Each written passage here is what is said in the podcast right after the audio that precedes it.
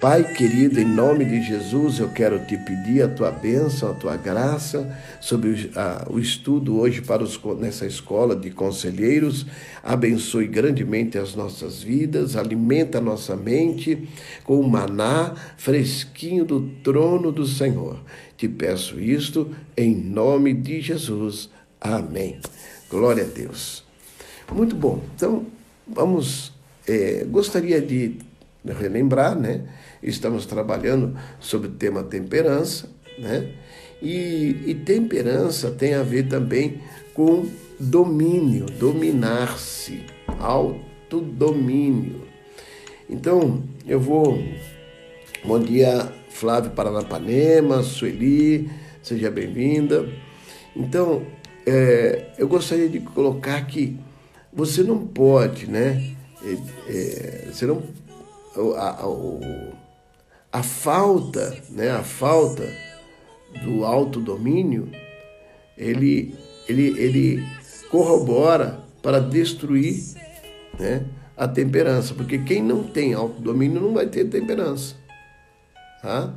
Gênesis capítulo um, Gênesis capítulo um, verso vinte e seis, diz assim: então Deus determinou, façamos o ser humano a nossa imagem, de acordo com a nossa semelhança, dominem sobre ele os peixes do mar, sobre as aves do céu, sobre os grandes animais e todas as feras, e sobre todos os pequenos seres viventes que se movem rente ao chão.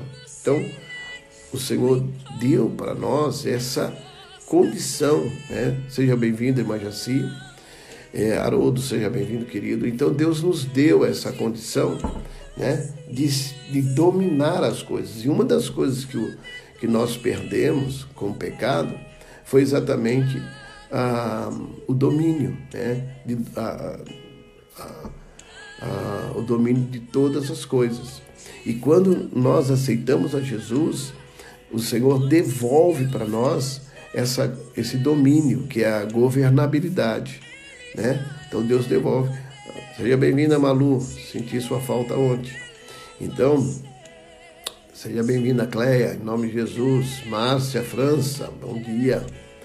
Então, quando nós pecamos, nós perdemos o domínio, perdemos a governabilidade. Então, quando Jesus vem e morre em nosso lugar, seja bem-vinda, Dai. Então, ele morre e vem. Bom, agora já não dá mais para falar aqui, né? Aí, o que que acontece? Ele devolve para você, devolve para mim, né? A governabilidade, a governabilidade. Ele devolve o domínio, tá? Ele devolve o domínio. Então, quando nós estamos sem, sem Jesus, sem Jesus, nós perdemos o domínio. Nós perdemos o controle. Nós perdemos a temperança, nós perdemos o domínio próprio. E por quê? Porque o pecado, ele faz isso. O pecado tira a gente do equilíbrio. Então, é, o pecado, ele vai e fecha a porta da bênção. Ele rouba de nós, isso é muito sério, né? O pecado faz isso, ele tira de nós o autodomínio. Então, é isso que o pecado faz, né? E foi isso que Satanás fez. Ele, ele desempoderou a gente. Nós tínhamos, nós estávamos empoderados pelo Senhor e ele quebrou esse empoderamento e nós ficamos à deriva, sem autoridade, sem poder. Romanos sete, catorze a vinte e quatro diz assim: portanto, é de nosso pleno conhecimento de que a lei é espiritual. Eu, entretanto, sou limitado pela carne. Fui vendido como escravo ao pecado, pois não compreendo muito meu próprio modo de agir. Porquanto o que quero, isso pratico, não pratico. Entretanto, o que detesto, isso me entrego a fazer. Ora, se E se faço o que não desejo, tenho que admitir que a lei é boa. Nesse sentido, não sou mais eu quem determina o meu agir. Não sou eu, mas sim o pecado que habita em mim. Porque sei que na minha pessoa, isso é, na minha carne, não resiste bem algum, porquanto o desejar o bem está presente em meu coração. Contudo, não consigo realizar, pois o que pratico não é o que eu almejo, mas o mal que não quero realizar, esse eu sigo praticando. Ora, se faço o que não quero, já não sou eu quem realiza, mas o pecado que reside em mim. Assim descubro essa lei em minha própria carne. Quando quero fazer o bem, o mal está presente em mim, pois no íntimo da minha alma eu tenho prazer na lei de Deus. Contudo, vejo uma outra lei agindo nos membros do meu corpo, guerreando contra a lei da minha razão, tornando-me prisioneiro da lei do pecado, que atua em todos os membros. Miserável ser humano que sou, quem me libertará desse corpo de morte? Então, Paulo está colocando aqui, no texto de Romanos, capítulo sete, quatorze a vinte e quatro, ele está falando de duas leis. A lei do pecado, que é uma lei, né? E a lei do Espírito. Seja bem-vindo, gente. A lei do Espírito. Jair Souto, meu Deus, olha, de infância, aliás, de juventude. Seja bem-vindo da minha juventude. Ele deve estar bonito que nem eu. Que legal. Seja bem-vindo, amigos nossos, muito grande. Gente, que lindo, muito legal. Seja bem-vindo. Então, vamos lá. É, o Romanos sete, quatorze, vinte e quatro, ele está mostrando essa, essas duas forças, essas duas leis presentes. A lei do pecado e a lei do Espírito, que é a liberdade.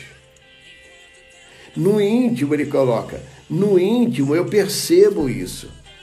No íntimo eu sei que não está certo. No íntimo eu vejo isso ocorrendo. Mas me persegue.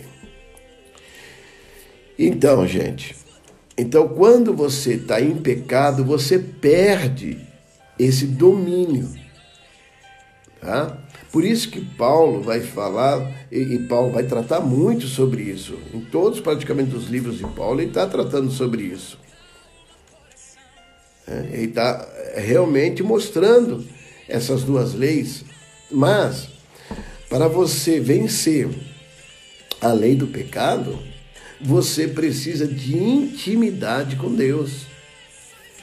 Você precisa estar orando e buscando a presença, buscando a unção do Espírito Santo. Se você perde essa conexão, se você deixa... Né? Se a vida me levar, tá levando, que nem o Zeca Pagodinho, e, e achando que nada está acontecendo, você não vai ter domínio. Quando vier a tentação, você cai. O problema é que quando o pecado entra, né? Quando nós pecamos, o sentimento é muito ruim. E por isso, o homem perde o domínio próprio. Porque ele passa a ser, ele passa a ser defensivo e a irritabilidade é presente. A irritabilidade é muito forte na vida dele, porque ele perdeu o domínio. Ah, não sei porquê, eu sempre estou irado, eu sempre estou com raiva. Precisa entender a raiz da sua raiva, da sua tristeza. Aonde está esse pecado dominando o seu corpo, a sua mente? Qual foi a porta que abriu, que, que você deixou aberta, que aconteceu isso? Lembra que o inimigo procura entrar por uma porta, né? E essa porta pode ser os ouvidos. Então o inimigo procura uma porta para entrar, ele procura uma brecha. E ele vai fazer isso. Agora, ele não dá trégua. Se ele encontrar um buraquinho, ele vai enfiar uma agulha. Se ele enfiar uma agulha, ele vai trabalhar para enfiar um prego. Se ele enfiar um prego, ele vai enfiar um ferro. Se ele enfiar um ferro, ele vai abrir a ponto de estar escancarado e ter dominado você, você não vai nem perceber. Mas por quê? Não percebe. Porque a Bíblia diz que o pecado nos cega. E um abismo chama o outro abismo. Um abismo chama outro abismo. E isso desfoca você do Senhor. Desfoca você do, do domínio próprio. Desfoca você do fruto do Espírito. E você se perde. Pode ser, sim, culpa falsa, como pode ser culpa real. Pecado não confessado. Pode ser, Vinícius. Tá? Então, daí a importância de nós, nessa escola de conselheiros, estarmos atentos não só às pessoas que nós estamos aconselhando, às mentiras, mas também olhando para nós como conselheiros, aonde estamos nos perdendo e aonde estamos deixando brecha. Porque nós temos que estar firme ali. Firme no Senhor. Então, assim, ele, a, a, a Satanás vai trabalhando. Ele vai trabalhando pelos ouvidos. Foi assim que ele fez com Eva e Adão. Foi pelo ouvido. Né? A, a, a, quando, eles, quando a Eva caiu. Foi pelo o ouvir, ela ouviu a voz do tentador. E se perdeu em desejar algo. Se perdeu. Por isso nós vamos tomar cuidado com os desejos do nosso coração. Há muito cuidado. Nosso coração é extremamente corrupto. E é o pai da, da, da, da, da corrupção estava lá tentando, tentando Eva e Adão. Então, o pecado, na vida da, das pessoas, ele vai, ele vai agir e, e a pessoa vai reagir, não aceitando, né? E, e, e vai tentar de todo jeito. Aí perde o domínio próprio, que é o tema da nossa live essa semana, domínio próprio. Então, você começa a entrar em más conversações. Você já percebeu como você cai em más conversações? Aí tá um problema sério, hein, gente? Tá? Então, há muito cuidado. As más conversações corrompem o bom costume. Tira você, tá? Tira você do equilíbrio, do domínio próprio. Como é fácil esquecermos de olhar para nós mesmos quando estamos envolvidos com o cuidado de outros. Tem que vigiar, é verdade, porque o egocentrismo, a gente começa a sentir que somos melhores até que os outros, ainda que não diga. A gente começa a olhar os outros, nossa, eu não sou toda essa porcaria que tem aí. Então, cuidado com as armadilhas. Hã? Seja bem-vindo, William. Então, tomar muito cuidado. Então, veja bem, primeira Coríntios, capítulo quinze, verso trinta e três. Não vos enganeis. As más companhias corrompem os bons costumes. Toma cuidado. Até na igreja, você precisa tomar cuidado. Tem pessoas que não é boa companhia, não. Por quê? Porque é muito infantil na fé. E fica falando bobagem. e você se deixa levar. Então você precisa ter maturidade o suficiente para tratar com a pessoa débil na fé, a, a, aquela criança espiritualmente, para tratar, para conversar. Então, em primeira Coríntios quinze, trinta e três, diz isso. Não vos engane. Então, você pode ter amizade? Pode. Você pode estar junto? Pode, mas você não pode se contaminar. Você tem que ser influência e não influenciado. Nós que temos o governo, não somos governados. Quando nós voltamos para o propósito, Jesus morreu na cruz e nós voltamos para o propósito. E no propósito nós temos a governabilidade. Nós temos a governabilidade, porque nós voltamos para o propósito, né? Então nós temos o autodomínio agora, porque o Senhor nos chamou para dominar. Então, Provérbios dezessete, quatro vai dizer o quê? Os maus dão grande atenção às má notícias, assim como os falsos apreciam ouvir mentiras. Tá? Então, nós precisamos estar atentos ao nosso coração. Aquilo que ouvimos. Satanás vai trabalhar pelo ouvido. Eu vou falar para você de um ouvido, que não é o ouvido físico, mas o ouvido do diálogo interno, onde você começa a ter um diálogo interno e fazer conjecturas, não sob o ponto de vista da palavra, e não lembra da palavra, só lembra da sua... Essas conjecturas têm a ver com as suas dores do passado, os seus traumas, e você começa a se embolar em cima desses traumas do passado, começa a ouvir você e não mais o Senhor, e se perde.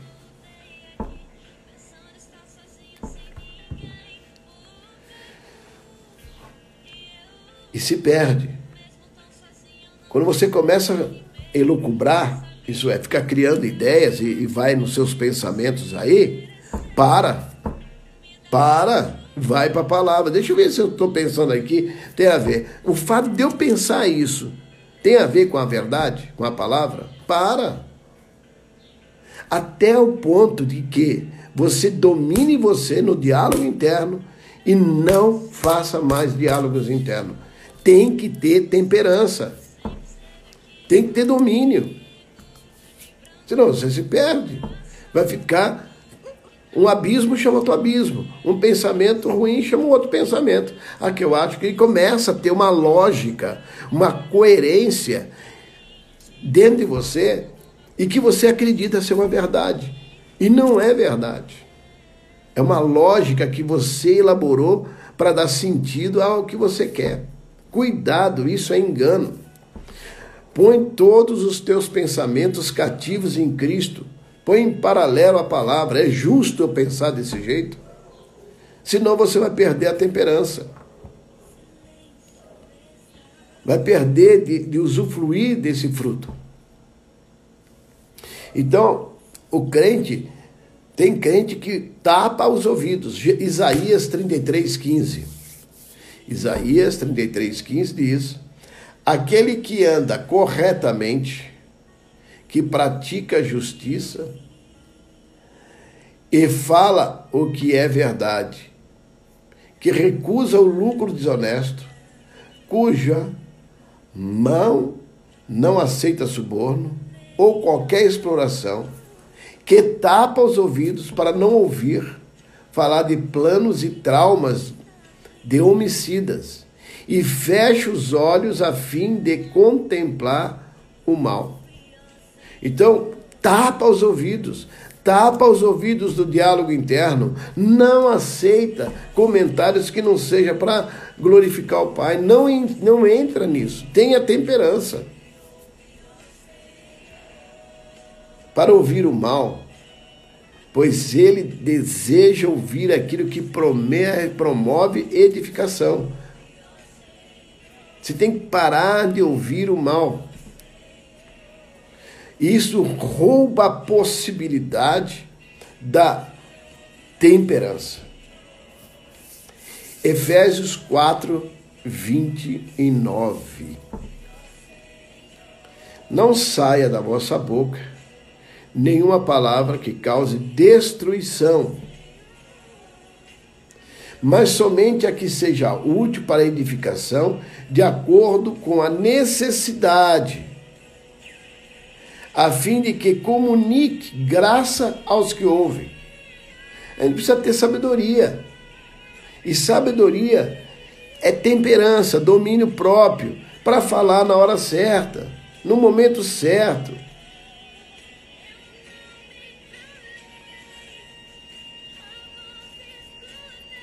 Eu não preciso falar na hora que eu estou com raiva. Aí eu vou me perder. Porque eu não consigo enxergar. Quando estou com raiva, ou quando você está com raiva, você não consegue ter lógica. Você tem a sua lógica. Você perde o domínio. Então, não saia da vossa boca nenhuma palavra que cause destruição. Vai causar destruições. Vai, pela falta da temperança, mas somente a que seja útil, né?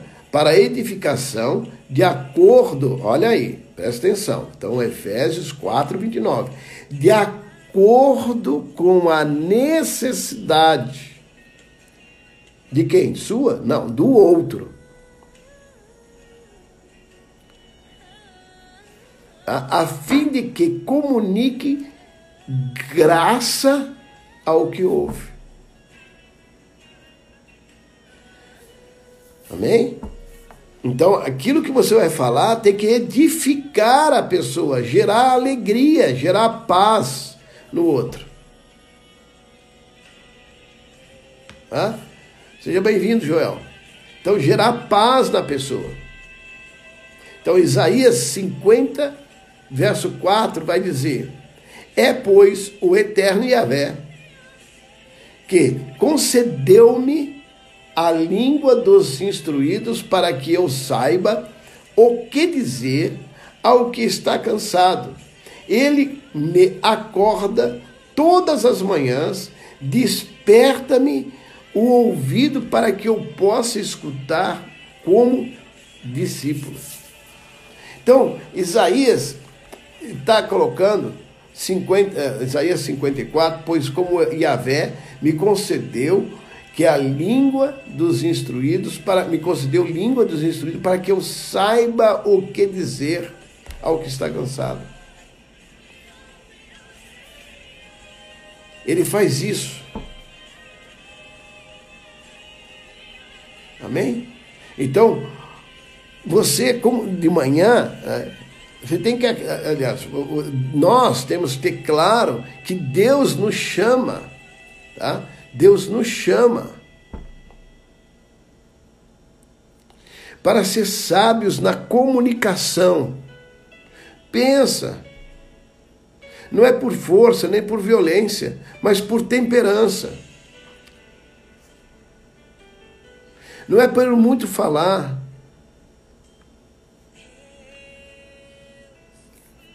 É pelo exemplo. Tem hora que o falar já não resolve, você tem que ser exemplo. Não tem jeito. Falar para vocês orarem e dar um estudo sobre oração é beleza, tá certo. Mas aí eu tenho que ser exemplo, para demonstrar, para ensinar. Então, você como conselheiro, né, você tem que ser, viver o que está falando. Seja viver com toda a dificuldade, mas está vivendo, está trabalhando para melhorar. Não importa, ninguém te espera de você... É, cem por cento, porque é impossível, mas espera de cada um de nós que nós estejamos nos movendo na direção para... Eu não sou perfeito, você não é perfeito, mas nos movemos para... Tem coisas que eu consigo fazer tem coisas que eu ainda estou aprendendo a fazer, tem coisas que eu estou fazendo com excelência. Mas a vida é assim. Amém? A vida é assim. Seja bem-vinda, Fidelina. Thaís de Bonito, seja bem-vindo. Então, é muito importante nós entendemos, vocês estão vendo como que tem pano para manga no fruto temperança, como que tem assunto, como que é profundo esse tema. Porque às vezes a gente lê o, o, o, o, o texto e, e não, não amplia o suficiente para entender. Então o crente deve vigiar. E tem outra porta que abre, que eu falei do ouvido e falei dos olhos. Agora tem uma outra porta, tá? Que é a porta dos sentimentos. É outra porta que o inimigo pode utilizar. Ele lança dardos inflamados. Satanás faz isso. Ele lança dardos inflamados. Seja bem-vindo, meu sobrinho Rafael. Ele lança dardos, ele lança dardos. Satanás trabalha isso. Ele vai trabalhar na sua mente. Para quê? Para desequilibrar. Imagine um, um, um, um avião, tá? E que recebe uma bomba. Bum! Ele começa... Ou que ele pega uma turbulência no meio do caminho. Balança pra caramba. E nesse balançar pra caramba, tá? Ele perde o equilíbrio. Perdendo o equilíbrio, ele perde a temperança. Porque o tema é temperança. Muito bem. E aí? Então nós vamos tomar cuidado. Porque eu, é no nosso, os nossos sentimentos, eles são carregados de significados do passado. Tanto significados bons, como significados ruins. Significados traumáticos, significados não traumáticos, não traumáticos. E quando um sentimento, Satanás lança um dardo para atingir, para tocar naquela área da sua rejeição, daquela área traumática, tá? Aí você se perde. Então por isso que você precisa levar cativo todo o teu pensamento no Senhor, leva para a palavra. Põe na palavra o teu sentimento. Não se perca. Não se perca. Então, o, o fato de você ter uma porta que chama sentimentos, você precisa tomar cuidado. Porque é uma porta. O ouvido é uma porta, né? Já falei sobre os olhos, é outra porta. E os seus sentimentos é uma porta.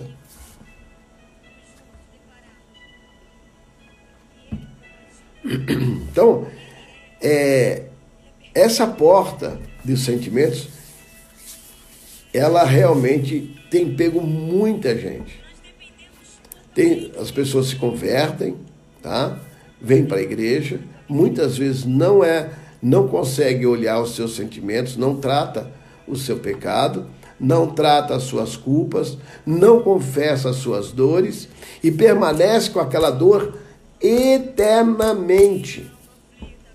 Né? Fica ali com aquilo, eternamente é figurativo, pra dar for, só para é, dar uma expressão mais forte. Fica com aquilo, não confessa. Por exemplo, tem pessoas que é, teve um trauma na igreja. E um abuso lá na igreja. E ele fica ali com aquele trauma e carrega. Ele sai de uma igreja na outra, não sei o quê, mas carrega aquilo. E toda vez, vamos supor que ele tenha sido com um pastor. Ele troca de igreja, chega lá perto daquele pastor, ele vai ter o mesmo comportamento, porque o trauma dele, a dificuldade, o significado, pastor, na cabeça dele, é aquele pastor lá atrás que machucou, que fez coisas que não devia. E ele não resolve aquilo lá atrás e projeta a sua dor, a sua tristeza no outro que nem sabe de nada. E aí ele faz essa projeção dessa dor e troca de igreja de novo. Por quê? Porque aquele pastor falou alguma coisa que despertou nele um sentimento do passado, não tratado. Por isso você precisa, e aí você perde o equilíbrio. Perdendo o equilíbrio, você perde a temperança, porque perdeu o domínio próprio também. E aí perde o domínio tó- próprio, fica o quê? Fica uma pipa sem linha. Vai cair em outra igreja. Aí lá vai bater o, o vento da rejeição de novo, levanta a pipa e vai em outro lugar. E vai caindo. Mas nunca resolve. E onde está o problema? Temperança, domínio próprio. E por que tem domínio, não está tá sem domínio próprio e temperança? Porque não confessou. E não alcança misericórdia. Porque o que confessa e deixa alcança misericórdia. Então, os nossos sentimentos, eles desequilibram mesmo. E nos tira do foco. Nos tira do foco.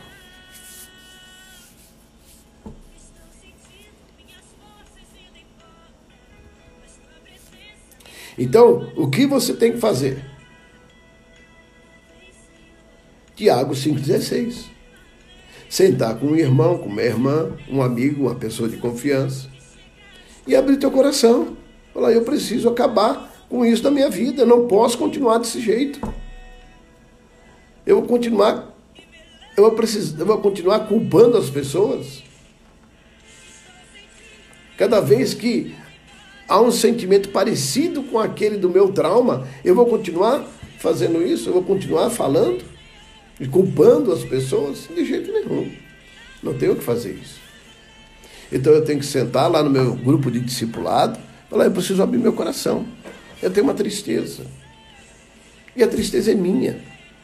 Não é de ninguém. Embora tenha pessoas na história, mas o problema está comigo. Eu não consigo lidar. Eu preciso crescer diante do problema. Diante do problema, quem precisa crescer sou eu. Eu tenho que ser maior do que o problema. Eu não tenho que afastar a pessoa. Eu tenho que aproximar a pessoa, porque ninguém pode se perder. Eu tenho que atrair pessoas. Jesus atrai pessoas para si. E se Jesus está em mim, eu atraio pessoas. Eu tenho que atrair pessoas. Eu não posso deixar meus sentimentos espantar pessoas. E eu trazer a minha justiça, a minha verdade, anulando completamente a verdade do Senhor para pegar a minha verdade e aplicar a minha verdade e, e ser, achar que estou sendo justo. Não. Eu tenho que atrair essa pessoa, afetivamente, atraí-la, para que ela possa, essa pessoa, atraída afetivamente, poder abrir o seu coração para que eu possa ver, ouvi-la e perceber que ela não é um porco-espinho como parecia. Apenas arrepiava em espinhos diante de uma situação e machucava tudo que estava em volta.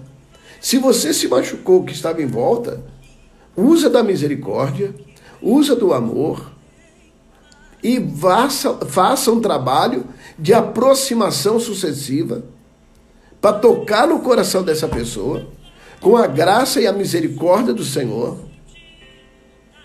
para, porque o Senhor não a dispensou e nem a autorizou você Desper, dispensar qualquer pessoa. O Senhor nos chama para buscar as pessoas, reconectar as pessoas ao propósito e não expulsá-las do propósito. Jesus não julgava as pessoas, exatamente. Mas fazia com que as pessoas o quê? Externalizassem a sua dor. Isso aí. Esse, esse é o caminho. Ah, mas eu, eu, o santo dela não bate com o meu. Não, você trata o que você tem de santo, que você idealizou dentro do teu coração, porque o que bate não é o santo, é o que você não gosta em você e que você vê no outro. E por isso você perde temperança e domínio próprio. Então trata, tá, a tua dificuldade para poder amar o outro. Se eu não sei, eu não vou muito bem com a cara daquela pessoa. Não é? É o que ela suscita, a imagem daquela pessoa suscita um significado ruim dentro de você. E você pensa que é o outro. Não é, é você. O significado está em você.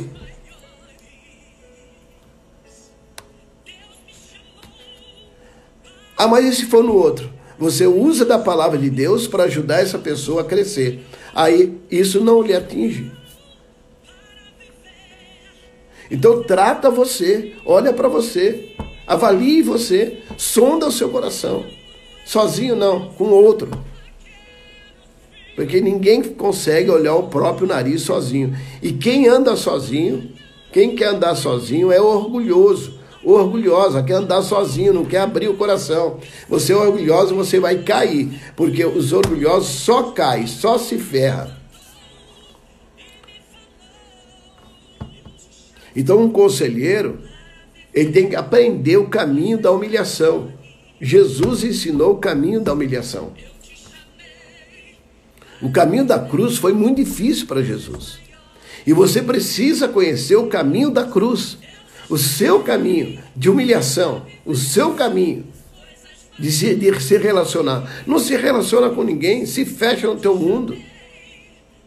O Senhor não te chamou para isso. De jeito nenhum. Isso é uma mentira. Isso é egoísmo. Então você precisa aprender a quebrar com isso, que é, é, um, é um portal fechado. Não entra a bênção na tua vida. É um portal fechado. Você precisa romper para que o portal da bênção venha sobre você. Começa a se relacionar. Começa. Para que o portal seja aberto. Se você não faz isso, o portal fecha. Não tem bênção aí. E Satanás está trabalhando exatamente aí para destruir você, fechando portais. E vai fechando o portal. E vai fechando, e vai fechando, e vai, e você vai justificando. Cada vez você se justifica mais. Mas são portais que estão sendo fechados e que você vai perdendo toda essa capacidade de domínio próprio, temperança. Aí você, ah, porque não acontece nada comigo. Claro,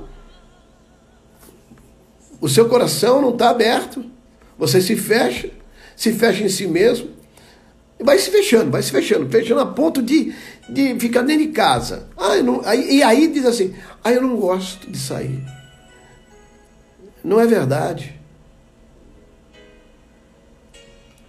O Senhor te, o Senhor te chamou para fora. Quando aceitamos a Jesus como Senhor e Salvador, a primeira coisa mais linda que Ele nos deu foi um chamado para fora. Para fora. A coisa mais linda que Ele fez quando nós aceitamos a Jesus foi para fora. Isso que quer dizer evangelho. Para fora. O Senhor te chamou para fora. Enquanto você estiver para dentro, você não tem domínio. Não tem temperança. Para fora.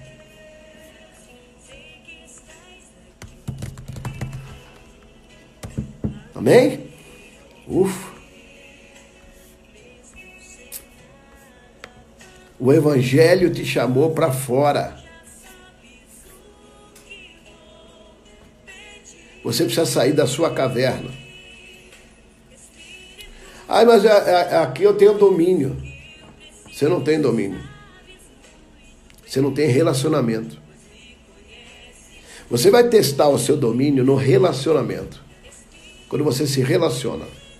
Temperança, domínio próprio, no relacionamento que você vai ver.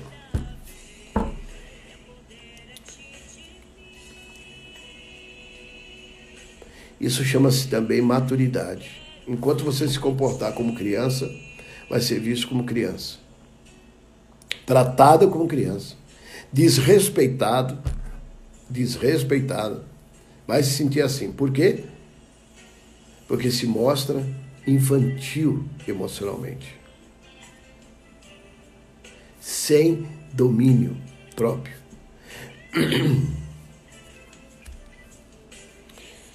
É uma surra. Aleluia. É, é, é o que o Senhor nos ensina. Nós somos conselheiros, gente. Aqui nós estamos nessa escola de, de, de conselheiro. É.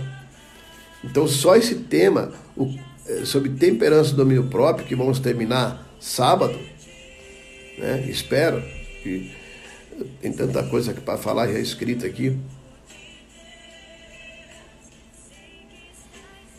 Isso aí, sair da caverna foi uma das maiores dores da minha vida. E eu acompanhei isso, não foi fácil. Aliás, a especialidade da nossa igreja é chamar pessoas para fora. Saiam da caverna. Você já está livre. Já está livre. Assuma a sua liberdade. Amém ou não? Assuma a sua liberdade.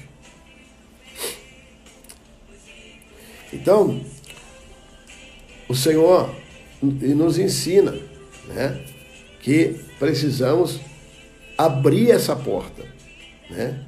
Abrir a porta, abra a porta. O domínio, domínio, é ter domínio agora, domínio, né? Dominar, temperança, domínio sobre bens materiais. Quero introduzir esse, não vai dar para terminar, mas eu quero introduzir. Dominando, dominando, né? Dominando sobre os bens materiais. Então o crente tem que ter domínio, né? Tem que ter domínio próprio, domínio sobre os bens materiais, tem que ter temperança sobre os bens materiais, tem que ter também, né? Sobre todas as coisas. Então, Mateus seis, trinta e três vai dizer: buscai assim, em primeiro lugar, o reino de Deus, a sua justiça, e todas essas coisas vos serão acrescentadas. Mateus seis, trinta e três.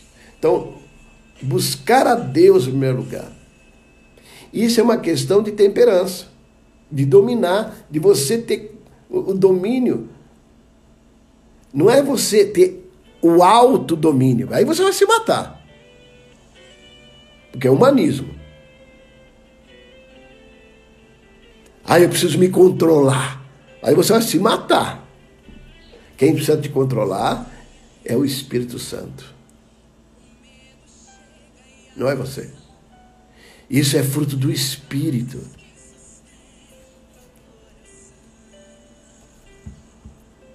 Quem te controla, quem te segura, é o Espírito Santo que gera paz. Quando é você que está segurando, para não explodir, aí é você. Você vai explodir ou vai explodir no corpo. Mas, quando você tem domínio, quando você tem a temperança fundamentada no Espírito, você está buscando a Deus em primeiro lugar. Em qualquer circunstância. Vem uma situação difícil. Vou buscar a Deus em primeiro lugar. Deus me ajuda aqui. Vou buscar o reino. Aqui é o reino. Quero, aqui é o governo. O Senhor me deu esse governo. E o Senhor também deu, me deu uma justiça. Eu vou exercer a justiça de Deus. E se eu faço isso, todas as coisas me são acrescentadas.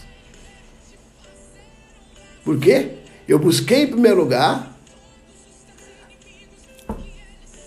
aquilo que eu tenho, a governabilidade. Ele me deu o governo.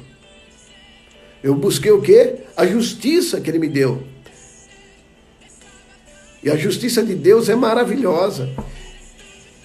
É melhor cair na mão do Deus vivo, porque é misericordioso, eter, eternamente misericordioso. E é isso que é importante você pensar, amém? Glória a Deus, chegamos aí ao final, temos dois minutos para orar. Obrigado por esse momento tão importante para nós, obrigado mesmo. E foi muito bom estar com vocês, tá? E louvado seja Cristo por toda a vida de por todos vocês, amém? Tá, já fechando. Pai querido, abençoe grandemente o dia dos meus queridos, que eles sejam abençoados, tocados a cada momento, que a paz do Senhor possa estar em suas vidas, que o amor de Deus possa estar em seus corações, que a paz do Senhor possa estar se revelando em, neles. Ó Deus, abençoa grandemente, em nome de Jesus, abençoe grandemente cada um, em nome de Jesus. Amém e amém. Repartem isso, vamos trazer mais gente, vamos divulgar essa live, tá bom, queridos? Em nome de Jesus, vamos atingir mais pessoas para ser abençoados, amém? Vamos atingir mais gente, mais pessoas para ser abençoados, em nome de Jesus. Amanhã, das seis às sete, estamos novamente aqui, continuando com o tema temperança, amém? Grande beijo, um abraço. Obrigado pela sua companhia, em nome de Jesus. Vão na paz do Senhor, um dia feliz para vocês, um dia muito lindo. Obrigado, queridos, até amanhã. Estou encerrando.